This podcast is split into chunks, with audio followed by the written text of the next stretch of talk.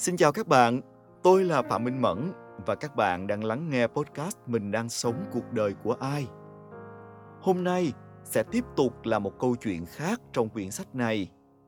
Mời các bạn cùng lắng nghe bài viết có tựa đề Đi chơi với gia đình.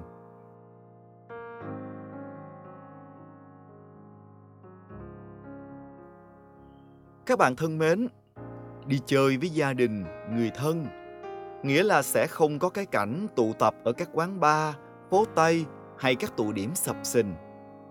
Nơi đến chủ yếu sẽ là đền, chùa, những chợ lớn, chợ nhỏ với giá cả bình dân.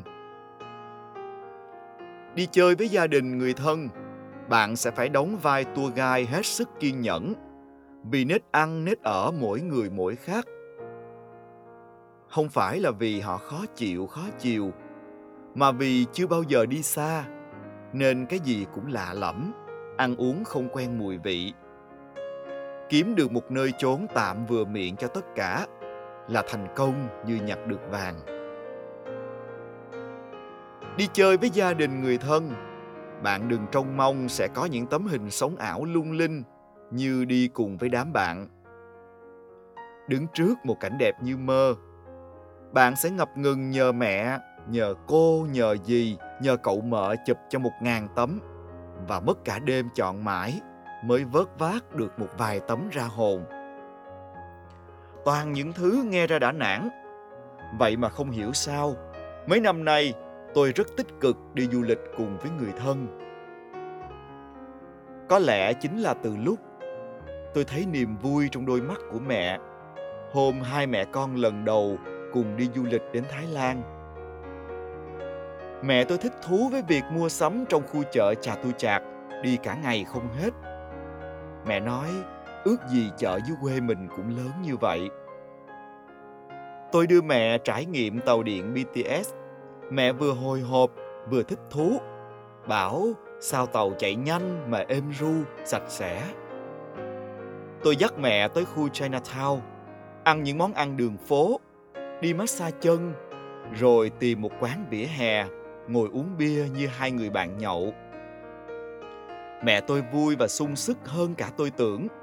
Bởi ngay sáng hôm sau, trong lúc tôi còn ngái ngủ, mẹ tôi đã tự mình lội bộ cách khách sạn cả cây số, tự mua đồ, tự trả giá. Tôi hỏi mẹ là bằng cách nào mà trả giá khi một chữ tiếng Anh không biết. Rồi tôi trách mẹ, đi một mình lỡ lạc thì tôi biết tìm làm sao. Mẹ tôi cười nói, đường ở miệng của mình. Cầm theo danh thiếp khách sạn. Lỡ đâu xui mà có lạc thì đưa người ta hỏi đường về. Đồ đạc á, thì cứ chọn cái mình thích, rồi dùng ngón tay rang hiệu cho người bán. Con không thấy là mẹ tự mua được cái đầm và đôi dép đẹp mà giá rẻ vậy sao?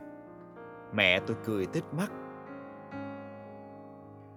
Mẹ tôi về hưu cách nay vài năm cả một quãng đời tuổi thơ. Tôi chỉ thấy mẹ đi làm ngày hai buổi. Tối về thì lo cơm nước cho cả nhà.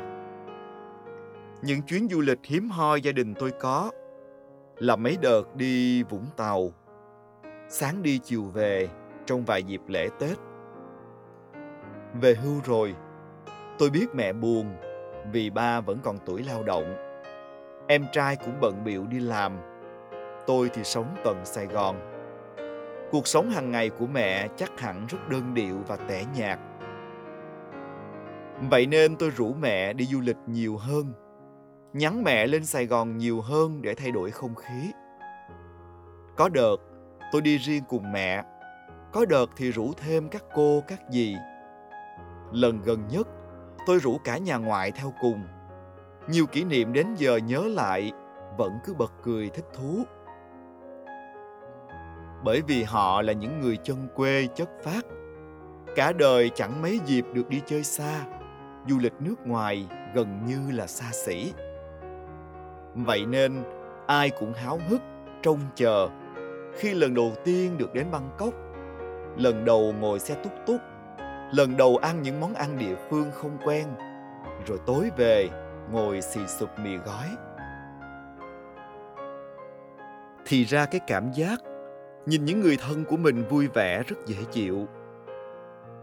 Dù có đôi phần bộn bề, mệt nhọc, vì phải chăm sóc hết từng người, có già, có trẻ, với những nết ăn nết ở khác nhau. Nhưng nhìn thấy mọi người cười tích mắt, là bao vất vả lại tan biến. Dù bản thân không có được một tấm hình sống ảo nào để khoe với bạn bè, thì việc giúp người thân của mình lưu lại những khoảnh khắc quý giá, cũng là thứ trải nghiệm xứng đáng và tuyệt đối có ý nghĩa. Mấy năm nay sức khỏe mẹ tôi yếu đi, bệnh đau nửa đầu và chứng gai cột sống, đôi khi hành hạ mẹ đến tội nghiệp. Nên tôi càng khuyến khích mẹ cố gắng tập thể dục và đi du lịch nhiều hơn một chút. Nếu không thể đi cùng tôi, thì mẹ có thể đi tour hoặc cùng với những người bạn trung niên của mẹ. Cả đời mẹ đã vất vả. Tôi luôn mong những năm tháng tuổi già, mẹ có thể tận hưởng, tìm kiếm những niềm vui riêng trong cuộc sống, mà những chuyến du lịch là một điển hình. Tôi đã nhiều lần nói với mẹ, không cần phải tiếp tục vất vả, dành dụm bất cứ gì cho tôi và em tôi nữa chúng tôi đều đã trưởng thành và có thể tự chăm lo cho bản thân. Giờ là thời điểm ba mẹ nên tận hưởng hạnh phúc sau một cuộc đời lo toan bất tận. Ba mẹ đều đã dành cả cuộc đời cho chúng ta. Từ lâu họ dường như quên mất cái gọi là hưởng thụ cá nhân. Họ tự lấy niềm vui của con cháu làm niềm vui của mình. Tiền bạc cả đời dành dụm đến phút nhắm mắt, cũng chỉ muốn để lại cho con cháu. Sợ con cháu khổ. Họ tuyệt nhiên không dám phí phạm một đồng. Kỳ thực, chúng ta càng lớn, chân trời trước mắt mình càng rộng mở bao nhiêu, thì đồng nghĩa với quỹ thời gian bên bố mẹ ngày càng hạn hẹp bấy nhiêu. Chúng ta đã dành những năm tháng đẹp nhất của thanh xuân để vui chơi cùng người yêu, bạn bè, thậm chí cả những người xa lạ. Nhưng bạn có từng nghĩ và nhớ, mình dành bao nhiêu thời gian trong hạn kỳ đó thật sự muốn đi chơi cùng với gia đình? Nhiều bạn trẻ cho rằng, đi chơi với người lớn rất phiền, vì giờ ăn giờ ngủ của hai bên chẳng giống nhau, địa điểm vui chơi ưa thích cũng chẳng giống nhau đến cả bước chân cũng không cùng một nhịp. Thú thật, những năm 20 trong nhiều cuộc dạo chơi với bạn bè, tôi đôi lần cũng đã nghĩ như thế. Những lúc rủng rỉnh tiền bạc và dư giả thời gian nhất, tôi đều chỉ muốn ở bên bạn bè.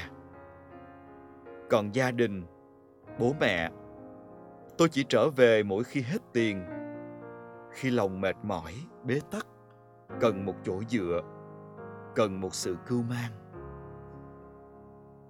Có phải chăng chúng ta đều luôn bất công nhất với chính mái nhà và những người thân yêu của mình? May mắn thay, tôi đã kịp sửa đổi khi bố mẹ vẫn còn khỏe mạnh, còn đủ sức bước đi cùng tôi trên những chuyến hành trình. Tôi và bạn đều nên biết rằng chỉ vài năm nữa. Khi sức khỏe không cho phép, khi bố mẹ chúng ta chỉ còn có thể đi lại quanh quẩn trong nhà, thậm chí chỉ ngồi một chỗ. Cơ hội để cả gia đình bên nhau trong những chuyến đi xa mãi mãi chỉ là điều viễn tưởng. Chúng ta hay nói với nhau những câu đại loại như, có dịp mình hẹn nhau cà phê nha có dịp tôi sẽ đi cùng với gia đình. Cái gọi là dịp đó. Tôi cho rằng nó không thể từ trên trời rơi xuống.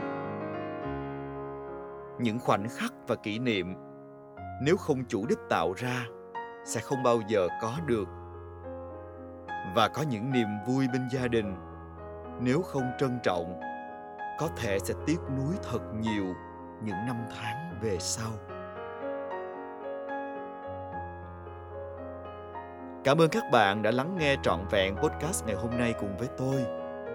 Xin chào và hẹn gặp lại trong những tập tiếp theo của quyển sách mình đang sống cuộc đời của ai. Bye bye.